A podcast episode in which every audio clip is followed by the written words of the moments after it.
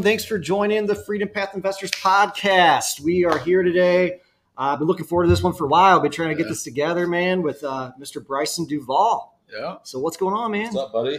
Not much, man. We have been working on this probably a couple months in the making, going back and forth, not being able to schedule it due to our own responsibilities, but grateful to be out here, man. All right, now we're here, man. Rolling. We're here. Happy to have you. Absolutely, man. Happy to be here. So, hey, this real estate investing podcast, we talk about everything real estate investing, and we tend to go down rabbit holes every now and then and talk about life and whatnot. So we always just kind of keep it off the cuff and see how it goes. I hope you don't mind being a little bit real and raw. That's how we kind of like to keep it. So. I love it, man. I'm uncensored usually. We're no fluff. No fluff here, man. So. Yeah, man. All right, man. Well, here we go, man. What got you into real estate, Bryson? Really, I never really, I guess, saw myself necessarily being in this lane. I mean, I knew at some point I would, invest in buildings. I didn't know how active or passive that would be. My father owns apartment buildings. So, I knew that I was interested in somehow doing that, but not really being a full-time investor wasn't on my radar until, maybe about 3 years ago. Okay. So I actually got introduced to wholesaling from David Dodge. Yeah. So yeah, I saw what he was doing. I had a personal relationship with him, and he was talking about like flipping contracts, some type of stuff on Facebook, and I'm like, I have no idea what this guy is talking about. And it was just like a time where it wasn't as trendy. You know what I mean? It wasn't like you can just get on YouTube and like say, hey, make money in real estate with no money or whatever. So I'm like, what are you doing, man? And he's like, told me about it. He kind of coached me up on there. And I'm like, well, I'm not really doing much with my life right now. I was in school, came out of like the roughest time of my life, just recently got clean and sober. So, finishing a degree, and I'm like, I hate school, literally. Like I'm not interested in anything, so yeah, I was like, well, I do kind of know how to hustle. I do like sales. So, started working some of his leads, kind of working in a JV capacity for free with them at Household Easy. Him and Mike, I always give credit where credit's due. They definitely ignited a flame and really spent a lot of time, walking me through deals to the closing table and, joint venturing on some stuff. So that's kind of how it started. And so were you kind of going through their coaching program, or did you just jump into it and start seeking out deals? Yeah, I just jumped in. Like they were kind of going in that lane at that time. Okay. They had their free course at that time, and David's like, dude, just watch the course over and over, like learn exactly, at least like what we're doing. And if you like want to like start after that. So I watched the free wholesale course, and then, they kind of, developed that out into the lane that they're in to a full, education platform and podcast. That was back in 2017 or 2018? 2017, I want to say. So I don't know if David will remember me, but I was a property manager, and I actually managed a couple properties for, what's that guy's name? I always bring him up. The ClickFunnels guy. I managed a couple of Russell Brunson. Yeah. Okay. Exactly. Yeah. And so David went out there and walked a few of Russell's properties. I let him in and stuff like that. And I was like, asking him a little bit about wholesaling, and he said something about having a free course. Like, yeah, man, you should check it out. I didn't do anything. I probably should have, but I'm here now, so I guess life's good. But yeah, he's a super good dude, super helpful. And I know I met Mike Slane a couple times in the same way, for sure. Definitely solid guys. And I actually, my office in the same suite as theirs in Brentwood. Okay. And it just so happened like that, I wasn't one of those people that, you hear about like these guys that like, go to an event and then they're like, boom, close my first deal. I'm going full time in wholesale. And I'm like, I wasn't like that. I made a little bit of money, but it's like, either I was just like still like severely depressed with my life that like I didn't really have like confidence in like being like, no, I can do this. I'm going to make this work. I'm sold. I'm like, oh, this is cool. Kind of hard. I don't know how sustainable this is, but I'm just going to work it because I don't have anything better else to do. How long did it take you to get your first deal, man? I want to say After I did that course, I did some market, did some banded signs, and actually the first deal was technically, I didn't walk it through to closing, but it was my first transaction that I was a part of or got paid on. I would just be I was working at my dad's house, my dad's foundation, and I was just scouring, like Facebook and Craigslist and all types of stuff, like trying to source deals and looking for people. And I called this guy and set an appointment. Dave's like, yeah, got the property under contract like that day or literally like within hours. And I was like, okay, I'm like, I guess this is kind of simple, and he sold it like in a couple weeks. And he's like, yeah, bro, what's your address? I got a check for you, came and like paid me like $1,000 or something. It's like a cheap property in Jennings. Would you say the house sold easy? Yeah, the house was sold easy. Delivered as promised, man. So that was the first check. And then the next one was same thing, Craigslist, property in Florissant. I think he ended up keeping that one. So after they figured out what they could refi for and stuff, I got paid $2,500 on that. Okay. Yeah. So I was just like, well, and this was like even before I was even making calls really. Then I'm like, okay, so now maybe I need to like get in the game a little bit. Concept, yeah. And I'm like, I have no idea what those transactions looked like, but it gauged my interest where I was like, all right, cool. And then he was like, well, bro, like, I'll coach, you can work some of our leads. I'm not going to pay you, come in and I get it. I'm like, I had no skill set whatsoever. Yeah. He's like, bro, I'll teach you how to call Craigslist. I'll teach you how to call Zillow. I'll teach you how to do all that. So coached me up on that. And I just started calling, started putting out banded signs. And I think the next one came from a banded sign that I put out. And this time, bro, I didn't even have a driver's license. My license was revoked. I paid my mom like $30. So I'd be like, convince her to like take me out to do bandit signs on a Friday at like 2 a.m. Oh, wow, and my mom's a rider, bro. Like, sounds like you had a lot of support, man. Yeah. Oh my God, man. I legit, I'm not gonna say I owe everything to my family, but it I wouldn't be nearly doing what I would do if I didn't have the support from my family through the roughest times of my life, getting in trouble, dealing with my active addiction, supporting me for getting clean and into recovery and all that. It's like amazing, man. It really is. Do you think like having this goal of being in real estate was something that helped you, move past that and like just having a goal to work towards? Yeah. So I think it ignited like the want for more personal development, because it's like coming out of that. And it's like, I mean, I started like, drinking, doing dumb stuff when I was like in like 14, you know what I mean? So like half of my life pretty much up until that point. So it's like, I had to do some soul searching. I was kind of like an identity thing. Like, I don't even know who what do I do? What do I even like to do? Yeah. I just felt so like gray all the time. Like I wasn't severely depressed, but I wasn't happy and I had no like purpose, so as I started to build out in real estate, that really like got me like that fire again. Like I want to do something. I want to set goals, read books and do things like that. I just wasn't like, well, there's such like an upside to where you were at. Absolutely. It's just like, holy cow, I can go there. Right. And then I started to like network, and I think we're extremely blessed and fortunate for the investor community that we have in St. Louis. Yeah. Like, it's not like that in other markets all the time. I should say, from what I've heard, and it could be, I know in San Antonio, I know a great group of people down there that they always collaborate, add value to each other, but also St. Louis, just like a small town vibe, which kind of, it's a big, small town. I've heard people say. Yeah. Well, there's enough competition to make it challenging, but it's not so much where it's cutthroat. Exactly. I think that's a great way to put it. Like our local mastermind we're in, like everybody in there is our competition, but we all do deals together and help each other out. Absolutely. And share our wins and celebrate them and stuff like that. So it's really positive stuff. Yeah, man. So, but that's that to answer your question, Brian, that real estate was, an ignition type of thing to my life really. Yeah.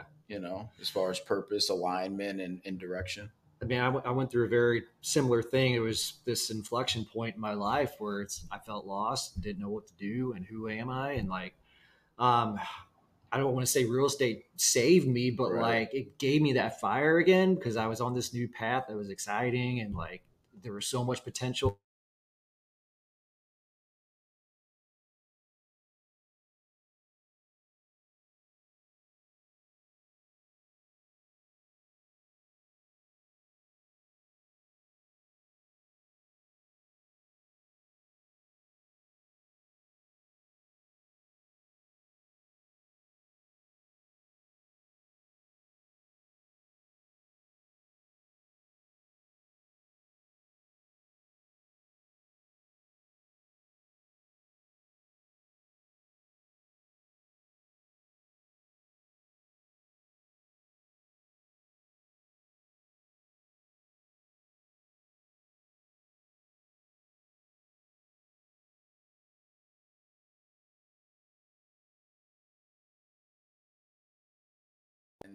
We meet weekly. We divide all the campaigners amongst teams, and I'm the team leader of the Chain Breakers. Okay. And Kelsey is a St. Louis guy.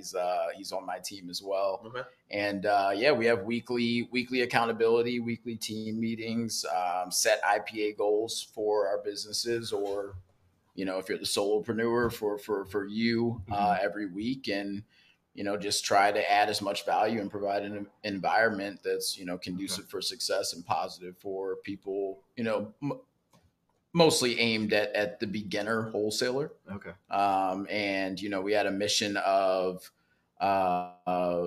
helping and supporting 10 people in the campaign to make their first six figures last year. I awesome. Think we were at 13. We ended up with 13 or 14, I think, by the end of the year. That's really cool. So, man. Yeah, I can tell you like, you really have a strong hold of that. That's really cool, man. Yeah, it's bro, honestly, it's been such a growth opportunity for me. Like I joined it because like selfish reasons. I'm like, you know, I'm at a job and like I don't want to be here. I was in project management. I'm like, you know, I wouldn't say hated it every day, but severely disliked it. You know, since the day I started there. And so was it for a construction company or commercial real estate? It was more so a distributor. So for commercial materials, for, you know, basically like Perrick were our clients and you know, like a McCarthy or something like that, big commercial GCs. Okay. So yeah, we just really, you know, this procurement. You said I can't do this forever, man. I mean, they weren't paying me enough to call me a project manager. That's for sure. And this kind of came about, and I would hear about it, and I'm like, dude, that's the thing I need is accountability. That's you know, awesome. I need to tap into some network and environment. And that's what it did. And, you know, I quickly got in there and got to six figures within my first 6 months in the campaign. Nice. Wow. And then we needed leadership. And I was like, bro, like my self-image then, like this wasn't even like, it's like barely a year ago, like compared to what it was now, I'm like a team leader. I'm like, what? I have to like lead people, influence them. And I kind of took it on, you know, with a lot of hesitation, but it's led to a tremendous amount of personal growth. I can tell you're really passionate about it. So that's cool. You found that. Yeah. It's like a family, man. Were you doing, were you working while you started? Wholesale, or did you like I was working that whole time throughout all those deals. And then, I left my full-time job last year, May 1st, actually. Oh, so wow. Coming up 1 year full-time. So you were doing it part-time for what? A couple years. Yeah. Okay. Yeah. Man, and I was just inconsistent. You know, I was like, I didn't have like a clear path. Well, you're working on the nights and the weekends, and it's more of like a hobby then. Right. And I had no concept of like data management or like real marketing. I'm like, I don't know, just call these people. So were you looking at that as like a side hustle for supplemental income, or were you like, I'm gonna work my way out of this job eventually and do this full time? Yeah. So I graduated college and started working there, but I didn't want to. So right when I got into that job, I was like, yeah, I got to make real estate work. Nice. You know, like I was teetering, like, should I just go full time in real estate or take this full time job when I graduated? Yeah. Right. You know, and it's like, I feel like it was like the safest play that I've ever made in my life. And I regretted it, you know, because I was like, I didn't, like, my parents didn't pressure me into making any of the decision. I mean, obviously they're like, yeah, you know, it would be secure if you got a job, you know, right out of college, you have some job history, you know, but they weren't like, there's no way you're going and, you know, doing real estate and trying to just take some risks like that. But they definitely sided with, you know, like most people that love us side with safety. You know, it's usually. Did your parents have any entrepreneurial experience at all there? My father's a dentist, okay. You know, so he's a solopreneur, I guess is the best way. He's self-employed and, yeah, not in the same sense as I guess we do, but definitely an ownership mindset. Well, I'm just curious because, you know, you see so many parents that just want to their kids to go to school and get a job, and you know, and they do. They're, I mean, they're traditional. Yeah. They're definitely traditional, and they believe in education, getting solid jobs, providing like that. And me, I just have never. I've always been kind of just the unconventional one in my family, you know, and that's why I did a bunch of dumb stuff, and you know, always challenged the status quo, you know. Some of the most successful people. I love that spirit, man. I consider myself a rebel in my youth too. And yeah, man. I never wanted to listen to anybody. I'll never forget. I think I was working at the hardware store, and I know you guys can appreciate this. It's definitely uncensored, but that's, hey, you guys invited me on here, so that's what I'm going to do. And no curse words, but you know, I was working a job, I think my freshman year. And, you know, at that time, you know, I'm young in high school, smoking pot, doing stuff like that. Yeah.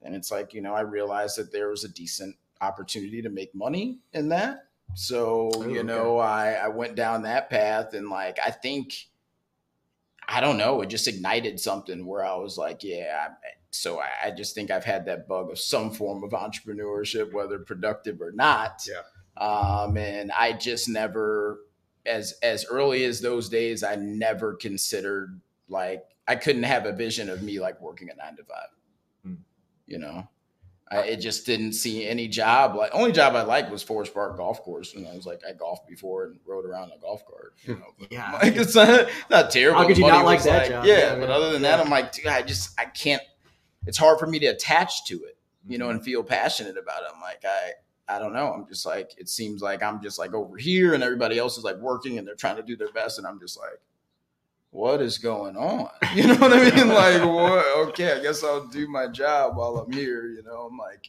I don't know. It's just, it's one of those things. You know, so many of our real estate investing friends now, I'm like, I could never see this person in the corporate space again. Like, there's so many of us that are like unemployable now. Oh, we're tainted. There's no doubt about it. Like, I hope I never have to go back and beg for a job from an employer, but like, it would be soul crushing for me. Yeah, man. I was talking to a guy, and that's what's just so amazing about wholesaling and just the avenues that it opens up, like a realm of possibility. Meeting people like you, meeting people that are developing, you know, stuff. You're like, wow, I met this guy off a cold call. You know, he happens to be like own this huge construction company, or he's actually a developer. He's also, you know, a commercial landlord and owns building. You know what I mean? It's just so. As I've been in this, it's just elevated my vision of like, wait, some of this stuff is like accessible.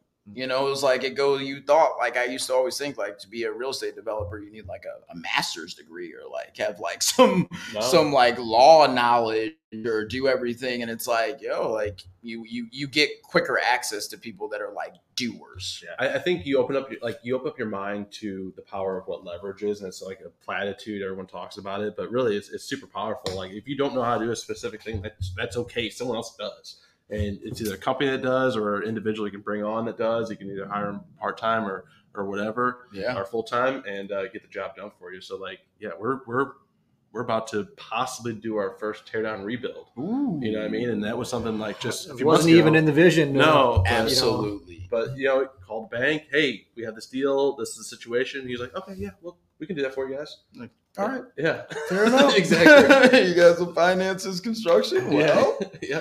It's amazing, man. I really feel like not just to the gateway to build wealth, but also, just a different gateway for opportunity is what I look at wholesaling as. Absolutely. So your wholesaling business today, what does it look like? You know, you started doing it part-time for a while, not too long ago. So what's your setup look like now? I mean, what kind of, well, first of all, like, I look at it like three different arms. You got lead gen, acquisitions, dispositions. So what's just start with lead gen. What's that look like in your business? Right now we're just doing calling and texting. Yeah. You know, just strictly outbound. I want next quarter, I will implement an inbound channel. So, you know, I'm not sure exactly what that looks like right now, but we're heavy on the outbound right now. Outbound prospect. Yeah, we are, I'm probably going to double down on cold calling here, starting next week. Got just handled by VAs right now. So I'm going to move one of the prospectors into the lead management seat. Okay. That's what she's training in now. Lauren, she's awesome on the phones and super detail oriented. So really going to toss off a lot of the lead management onto her so that I can just focus on what I like to do. And that's acquisitions. So, we might have to talk to you more about that offline. That's cold calling was something we kind of gave up on. We just never had much success with it, you know? So. Yeah. I guess there's two ways to look at it. Like you can look at it like, what are the quality of the calls? Like, cause that's the thing. It's like, you listen to a call. It's like, it's never going to sound like what you want it to sound like. Right. Like I had to almost like abandon that.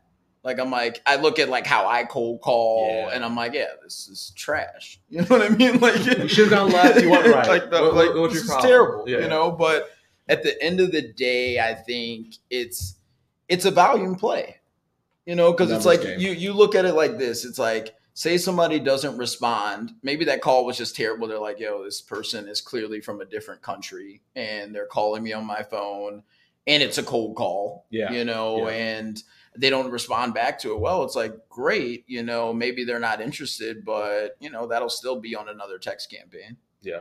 How you doing? You know, how you faring with referral business right now? I get a decent amount of, and not like with very little online branding or presence. Yeah. You know, like not from like somebody sees my website or somebody sees anything like that. Like I don't do like super well about it, but I probably get maybe like two sometimes warmish referrals. Yeah. Somebody knows like, hey, you know, they're trying to sell their house, maybe like two a month. And they can be some of your best deals. True. They really so can. One of them was, and the other ones were just kind of like, you know, they were just, people that wanted to sell a house. A couple of them turned into listings for agents that, you know, I work with. So it still provides value, and at least it's you're helping people, you're broadening, absolutely. You know what I mean, and you never know what kind of connections you might get from that. So it's definitely referral business is everything. I think it's carried us a long way. Yeah. So it's I need to get better. Honestly, I need to get better at it. When you ask that, I'm like, dude, I got to figure out how to like really get that testimonials, different things that you can do or leverage your online platform as well. I think just longevity in the business, man. Mm-hmm. Like that's one of the biggest things. Like more people get to know you and know what you do, and they know that you're for real because you've been doing it for a while, right? You know, and it's just like they feel comfortable referring out if it's an agent, a client, or a family member, a friend. You know what I mean? Like they feel comfortable with you and stuff. And so forth. So it's huge. I agree. I need to get better at that, man. I need to get better at well, we're not here to lecture you. No. I'm not. I'm just thinking out loud. I'm like, I need to get better with, just online presence in general, content, you know, people. Because there's still people that are like, dude, we don't know what Bryson does. Kind of like, I guess he's in real estate, you know, like what is this guy? What does this guy do? You know, he says he's buying houses and things like that. But well, I think my whole entire family, except for one person, they don't understand what I do at all. They're like, oh, I'm super happy for you, Jay. But, I just know you're doing something in real estate. Yeah, exactly. They don't really know. It's really important to make sure everybody they all know what you're doing. Right. Exactly what I do. Like that's a big thing where there's clarity in it. You know, I think that's what builds the credibility is because it's like they kind of refer and they don't really know what's going on. It's like, I mean, I know some OGs in the market that have like, they don't even really market anymore because they've just been doing it so long and people just bring them deals and put them in their lap. Right. You know? That's longevity. But credibility, like you just said, kind of is a good segue into acquisition. So you go to an appointment. What does it look like? What kind of framework or how do you set the tone for an appointment before you get out there? So I'm like I said, I mentioned before that I am a little virtual and in person. So if it can be locked up on the phone, if I know this person's motivated, and like you say, sometimes you only know deeper motivation when you see them. Mm-hmm. Depending on the personality type. Well, so many people will just put up a front over the phone, and then you get there and they break down and tell their life story. Absolutely. That's what we were talking about before we jumped on here, is like, I don't think there's any way virtual wholesaling can compete with being in the living room with the homeowner. I mean, there's so much more you find out about the deal. And I mean, there's been times where, okay, they got a price over the phone and then we show up and the price has come down 20, 30 grand, you know? Yeah. It's a little bit different when you look up and you're like, yeah, we didn't talk about the hole in the ceiling when we were on the phone, you know? But I see both sides. You know, I don't necessarily disagree with you, but it really just depends on, there's factors at play, like, you know, how good the salesperson is on the phone. Absolutely. You know, how you know, good how good is their communication at really digging for pain over the phone? Yeah. You know, which isn't always the easiest, versus, you know, some people just deliver better in person. So I think we both know it, both ways work. Yeah. You know, we know people that get crazy spreads just solely virtual. Mm-hmm. And we know people that do all of their appointments in person. But to answer your question, Jake, I think before I go to an appointment, I just am absolutely clear on expectations. You know, unless it's like one of those things where I'm like, yeah, it's in a really good area and I'm like going to be in that area. Well, I'll meet you there, you know, kind of like the Limp property. That's how that happened. That you guys got to it first. I didn't know we had competition on it, man. No, it's amazing. That's funny. That's an interesting guy for sure. Interesting seller. Heath, what's up, buddy? Hey, I got a shout out finally. Brian's a beast. All right, man. Thanks. He sure is. He wants us to give a shout out to Heath Roofing. Hey, Heath, we're looking for sponsors on the podcast, man. Come talk to me, man. come pop up, man. We got you. I like that.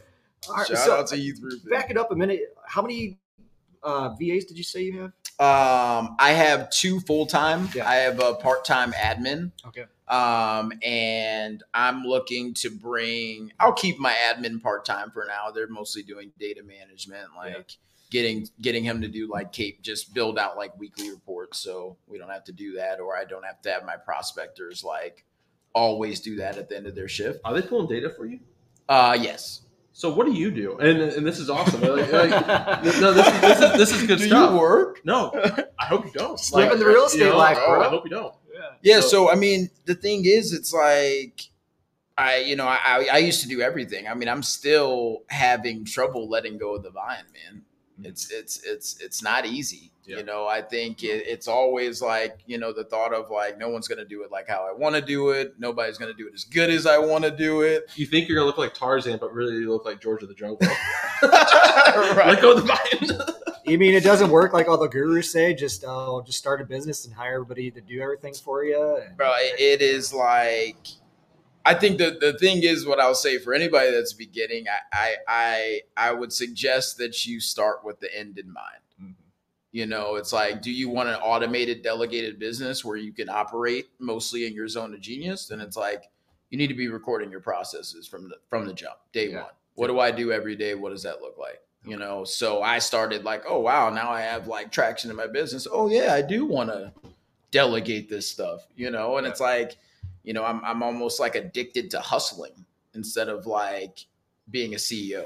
But if you could flip that to I'm addicted to building out my business, exactly, you know, and hustle on that front, like eventually you'll start starting new businesses. Absolutely, that's the only way you can start a new business, you know. But it's like hustling on that stuff isn't fun. Yeah, you know, that's the problem. Yeah. But it's I started to do all that list pulling, all the data management stuff, and I do a little bit of it as far as building out campaigns and like, you know, setting up marketing, and I want to delegate some of that too. But I mean, as far as pulling lists, cleaning lists, it's like, dude, we have no business spending time doing. I hear you. Like that's one thing that I own that I need to just give up on. Yeah, but Brian's good at it though. Like he's like, you're dialed in, you're focused. Like but how much time does it take? I don't love it, and it's not really the money making activity. I mean, we can easily hire that out. So. Yeah, I mean, you $4 an hour. Somebody could do all that for what? They can manage your data, whatever, fill out, you know, update dispositions or, you know, suppress data as needed. Like you said, letting go of the vine is tough, man. Yeah, 15 hours a week, maybe. I mean, there's some pretty impressive people on Upwork that you're like, dude, I thought I knew this stuff. This guy went to school for this. Right. And I can pay him $4 an hour. And half the time that I can. Yeah. I've just pictured somebody sweating at a computer, like late night, coffee, smoking cigarettes, like trying to figure something out. And some VA just comes like, done. Yeah, bro. Yeah. You get stressed. You get more time for the kiddos, man. Less, I think at the end of the day, it for me, doing all those tasks just clouds my mental clarity. You know, that mental energy of switching back and forth from tasks. Yeah. You know, it's like if you hire a salesman in your company, you just want him to show up to sell. Yeah. Like you don't want him to have to be like, cool, you guys are selling the deals. Awesome. I'm locked in. I like it. So it sounds like you got a lot of front end and back office support. And so you're doing all the acquisitions and dispositions, selling all the deals too? All that. I wanted to ask this question. Yeah. Like, what's your philosophy towards dispositions? Like a lot of people, at least when I started a few years ago, you know, it was like build out your buyer's list and so forth. And I think that's good. You definitely need to build out your buyer's list as just in a sense of like recording who you sell to. But honestly, I think Facebook Marketplace is your buyer's list. Yeah. You're going to find, and then just build relationships based on that. That's worked out good for us for selling and for finding renters. And I mean, we just think about how well you can sell a deal in our Facebook investment groups. Yeah. It's like, I mean, if it's a deal, it just sells. Yeah. You know what I mean? If you have to, obviously really the only requirement is vetting the buyers. Mm-hmm. That's all. You know, because it's like, yeah, we know wholesalers are going to, you know, drop their email as well. And that's fine. It's like, do you have a buyer? You know what I mean? Or what are we doing here? You know, it's so to answer your question, I think it is. I can't speak for the people who have built out the extensive, you know, 15,000 buyers list and they blast it out like that because I've never tried it. Yeah. You know what I mean? I'm the person that's like, a lot of my deals go to a lot of the same, not the same people, but it's a short list. So what we're doing is, as you know, we put properties out there, we get a lot of emails and our leads manager and us too, to some extent, we have like a dispo spreadsheet with like different regions in the area. And we start recording those, you know, those emails in that area. So like if we want to blast out property, we just email it. There you go. So it hits their inbox and then they can see on Facebook, and then we're doing some ninja stuff too. Brian's working on. That's I mean, the simplest way if you're just starting out, I think, is like, we'll just go on the Facebook groups, and if you got a lead in Jennings, type in Jennings buyers, and then you'll see all these other deals that everybody else posted. And, absolutely, you know, that's how you can quickly build a buyers list. But true, I think that's actually a very organic way to do it. Get them on the phone. You know, I'm always trying to get people on the phone. Yeah. Talk to buyers, you know, really see what their vision is, what they're trying to do, you know, how often they're buying, what they last bought. How about how they're buying? Yeah, like, exactly. How are you buying this, man? Well, I mean, show up to closing. There's a new real estate investor every day. Everybody's trying to get into it, you know? So, I mean, not to like knock on people, but I don't want to waste my time with tire kickers or people that aren't confident to go out and put an offer on the property. Like, our deals go fast. Like I get people, like I put a deal out and they text me a week or two later, like, yo, you gotta be ready to jump, you know, literally, like, you know, hey, can I meet you out there next week? I'm, you know, people are working, doing this part-time, like, you got to be ready to jump. Yeah, Bryson, part-time. It's like you want to deal with the real estate investor, not the person who invests in real estate. You know, well put. Because it's like, you know, everybody, like, there's tons of people that invest in real estate, but they're like, cool, they're a doctor, a lawyer, whatever, but they're not like, I need 5 deals this month. Yeah. You know, they're like, yeah, if there's a deal that works, and they're going to work with an agent. Yeah. Are you taking down properties at all to, you know, wholesale or rehab, or just to take them down to control them and then sell them wholesale? No, man, I've been just wholesaling. I am, you know, forming a partnership to buy some multifamilies.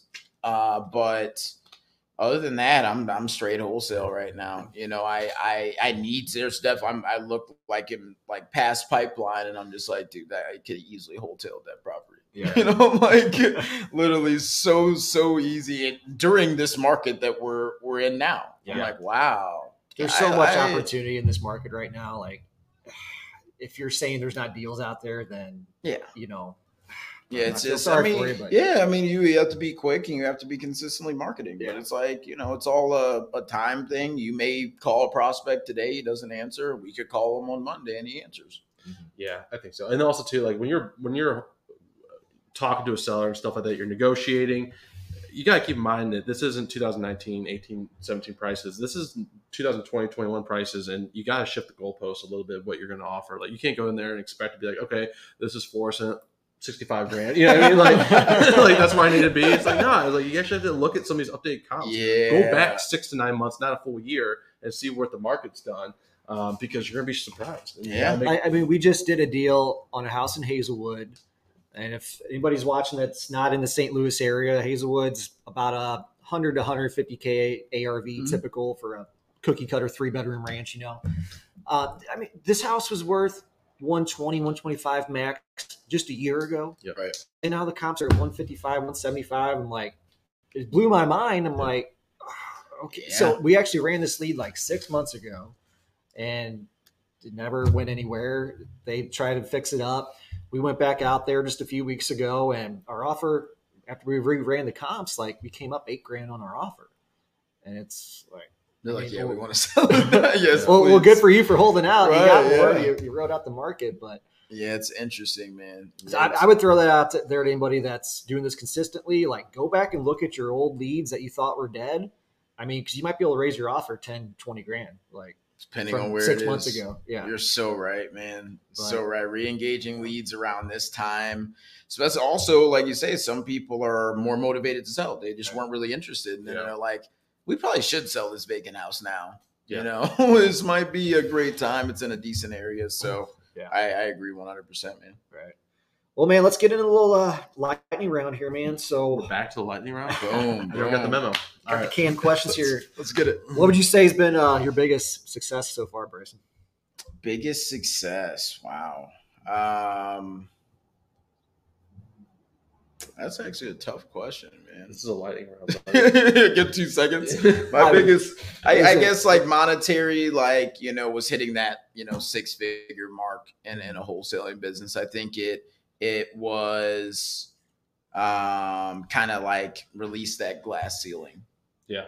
I think that was the biggest. And I honestly, like emotionally, I don't feel that much of a success behind it. I really just don't. You didn't break down and cry? Did not. But I think in terms of success, yeah. Other than that, my best life success overall was, getting clean and sober. What's been your most influential book? Ooh. I would say, wow, that's a great question. That's a thinker. We're gonna have to have our VA compress this down. Don't say. Rich Dad Edit the lightning round. I would say probably the Four Agreements. I never heard that book. The Four Grievances. Four Agreements. The Four Agreements. Yeah. Or. I like Atomic Habits a lot. Yeah, I've heard of that one. That's a powerful book. I never read it, but I've gone through all the clip notes. Yeah, it's super powerful, bro. Like definitely like scientific type base, but God, it's like all books are so good. I feel like in like the personal development space, mm-hmm. that's hard, man. All of my books I've read in the past. Since I got into real estate, it's all been personal development. Yeah. I'd like to just read one for fun, get back to that. What do you read for fun after like, you're like in that? Yeah. But it's something about when you're in this growth mode, man, you just want to absorb all the information you can to get better. Absolutely. I also, Magic of Thinking Big is awesome. Mm-hmm. There's so many, Jesus Christ. Yeah. I don't even have a favorite, man. That's my answer. How about on the opposite end of successes? What's been your biggest struggle, man? My biggest struggle, a lot. So what time frame are we talking? Life? Oh, well, I mean, in your business today, like I don't know what's been a hard thing to overcome. What's you think holding you back, or something you got to do to scale up? I really think is just like. What has been is like my limited belief around leadership in my company. Mm. Yeah, you touched on that a little bit earlier. Yeah. Okay.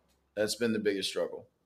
You know, really like that's a mindset thing, right? Oh, it's huge. Yeah. It's like and also it's a mindset and a skill set thing for sure. Yeah. You know, working on the skills to build out leadership, communicating effectively, helping cast the vision and also operate within that vision consistently, that it can be conveyed and transferred to people in your company. So you're talking about modeling the behavior that you're asking people. Absolutely. Yeah, absolutely. It's like, sometimes it's like, I can be in just full like hustle mode and I'm like, what are we doing here? You know, it's like, well, you know, you're not necessarily like showing them and showing and versus telling and really supporting them on a level that's conducive for their growth. Yeah. And it's sometimes it's tough. I'm getting a lot better on it, and I think the limited belief was like, you know, how do you get somebody in your company that like can close deals? You know what I mean? Like that, yeah. All those thoughts were, and I'm just like, you know, people do it. So well, I think, you know, I mean, I'm not there right yet where I'm like, hey, I want an acquisitions manager, but if you're not casting that vision to them every day. I mean, you might find a rock star, but you're gonna burn them out. They're Absolutely. Gonna look elsewhere. You know, if they're shitty leadership. So, yeah. I'm with you, man. I think that's huge. It's something I'm trying to get better at, right. And I've seen it in other organizations. The leadership can make everything in the business. So, absolutely, yeah, man. Yeah. It goes back to it's like John Maxwell's level of leadership and different things. It's like, yeah it's hard to be. You know, you get a level 10 salesman and you're, you know, a level 7 leader doesn't really, you know, work out. He's like, yeah, I'm out of here, bro. Yep. You know, because he's operating at a different level. So better pay him well. Yeah. Really just showing up consistently for the vision consistently for the business with, you know, operating every day within, you know, that's aligned with that vision. Yep. You know, it's probably been this, I'm getting better at it, but it's definitely been the biggest challenge in business. Sure. It sounds like you're doing all this prospecting. What's one system that you would recommend to somebody that's really been good for you? Wow. There's, I mean, dialers, all that. That's like, that's great. You know, I mean, I've tried them all. We currently use Call Tools for cold calling. We used Batch Leads for SMS. Mm-hmm. But I really think the best system I'd recommend to anybody of any level is probably REISift. REISift? REISift. Yeah, a lot of people haven't.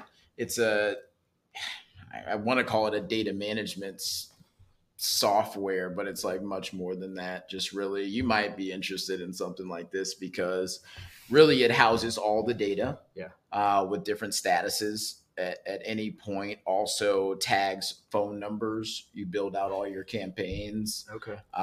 You can, you know, you're tagging things and they're building out different tasks in there now, but really just gives you a huge level of data insight at any time.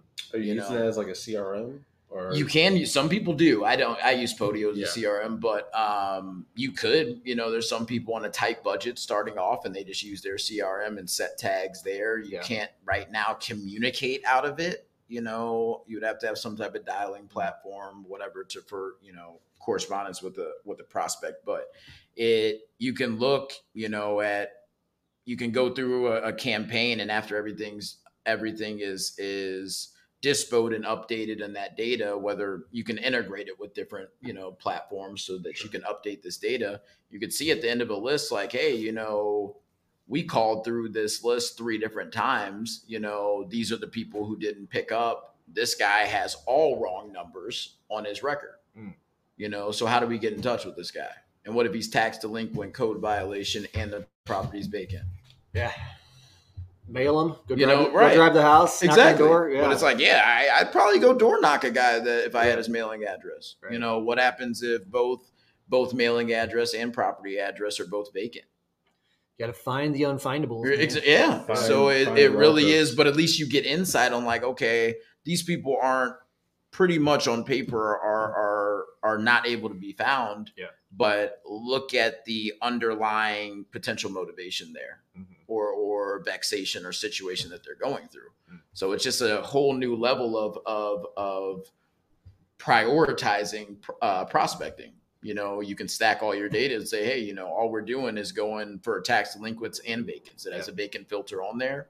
You know, maybe we want things that are just tax delinquent and code violation. You know? Yes, I'm going to check that out, man. We use property list manager. I don't know if it's the same thing as that. I've heard of that. Yeah, I haven't looked at it. It's like a list stacker, but that sounds like it's a little more advanced. So yeah, and and that's really the only reason why I'm using Call Tools, because they have integration now. So like cold caller can, after each disposition, they can just say it's a wrong number in Call Tools, but also a wrong number in REISift. Ooh, that's nice. Yeah. One click. Ooh. So it's like, if anything, if you call through a bunch of prospects, you have a decent amount of insight if there's a decent amount of connections. You won me at integration. I learned. Hey, bro, they're working. They're building out a whole bunch of stuff. So Tyler, the founder of it, is an awesome guy. Yeah. Provides great value in his Facebook group, and they do masterminds and weekly calls. And it's just, if you're a data nerd, Brian, I'm telling you, you'll love it, bro. I never thought you'll love it, bro. Half my life ago, I'd be a data nerd. But I am in this business. So. Honestly, it's like you look at it. It's like when I got into this business, I'm like, you know, thinking like, okay, yeah, this is sales, whatever. And now it's like, yo, it's like an IT company. Yeah, in some way, it's sales and marketing. Sales marketing company. Yeah. Sales marketing company, but it's like, yo, how things are, especially if you're virtual and everything. It's like, yeah, systems, process, all that stuff. Plivo numbers and this platform and this integration. It's like, it's like a information technology instance. Somebody put a quote out not long ago that kind of went viral. I think it said, when I stopped thinking of myself as a real estate investor and started thinking of myself as a real estate marketer, everything blew up. So we are a marketing company. Yeah. That's what I think. First person I heard something like that was David. He said, you know, we're just in the marketing business. The products or service just involve real estate. You know, love it, man. I got one more for you. Since you are a superhuman wholesaler, what is your human trait? Your superhero ability? My ability is just to connect with people. I think. Yeah. You know, really to just you know, I'm a huge proponent. I try to live very transparently, you know, in an authentic way with whatever I'm doing, you know. So if I can't operate in that space, then like I won't be in this space. Yeah, you know. So I think it's just a natural thing. You know, I've been blessed to have so many life experiences, good and bad, and exposure to both sides of the tracks, I guess you could say, that's allowed me to, you know, have empathy for pretty much anyone that I come across. And usually I'm able to connect with pretty much anyone. Yeah. Nice. Love it, man. Oh, Bryson, I'm glad we finally got to do this, man. I've been watching you from afar for a while, man. And stalking. Like it. Yeah, man, you're doing big things, man. So keep it up. Absolutely. Do some deals together, and I hope so, man. Maybe play some golf sometime. Gimme Golf is the word around town, especially in St. Charles. Check it out. Hey, I like that. Got some good partner courses on there. Yeah. So, which membership do you get? The full thing where you get the clubhouse and the courses. Amen. I just signed up. I knew you did. So Max member. Yeah, man. Yeah, if you need a golf cart driver, I'll handle that for you. You get Rolling Hills for free, I think. Eagle Springs. The Ballin one that's right by my house. Yeah, Ballin looks kind of nice. Yeah, I've never played it. It's right down the road from me. Yeah, my buddy. I saw my buddy playing like on his Instagram, and it looked pretty nice actually. So. Now I have a great excuse to get out and play every week. Bro, that's the numbers make sense on it. Yeah, you know, with the partner course, I don't know how much I can come out and hit golf balls in St. Charles, but I'll make it to those courses and play some, so I might actually get into it. Yeah, well, so for all future podcast guests, you get to come to Gimme Golf Club with me and check it out. It's a good deal. All right, man, we'll wrap it up. Bryson, thanks again for doing this, buddy. Thank you, buddy. Appreciate it. Absolutely. Awesome.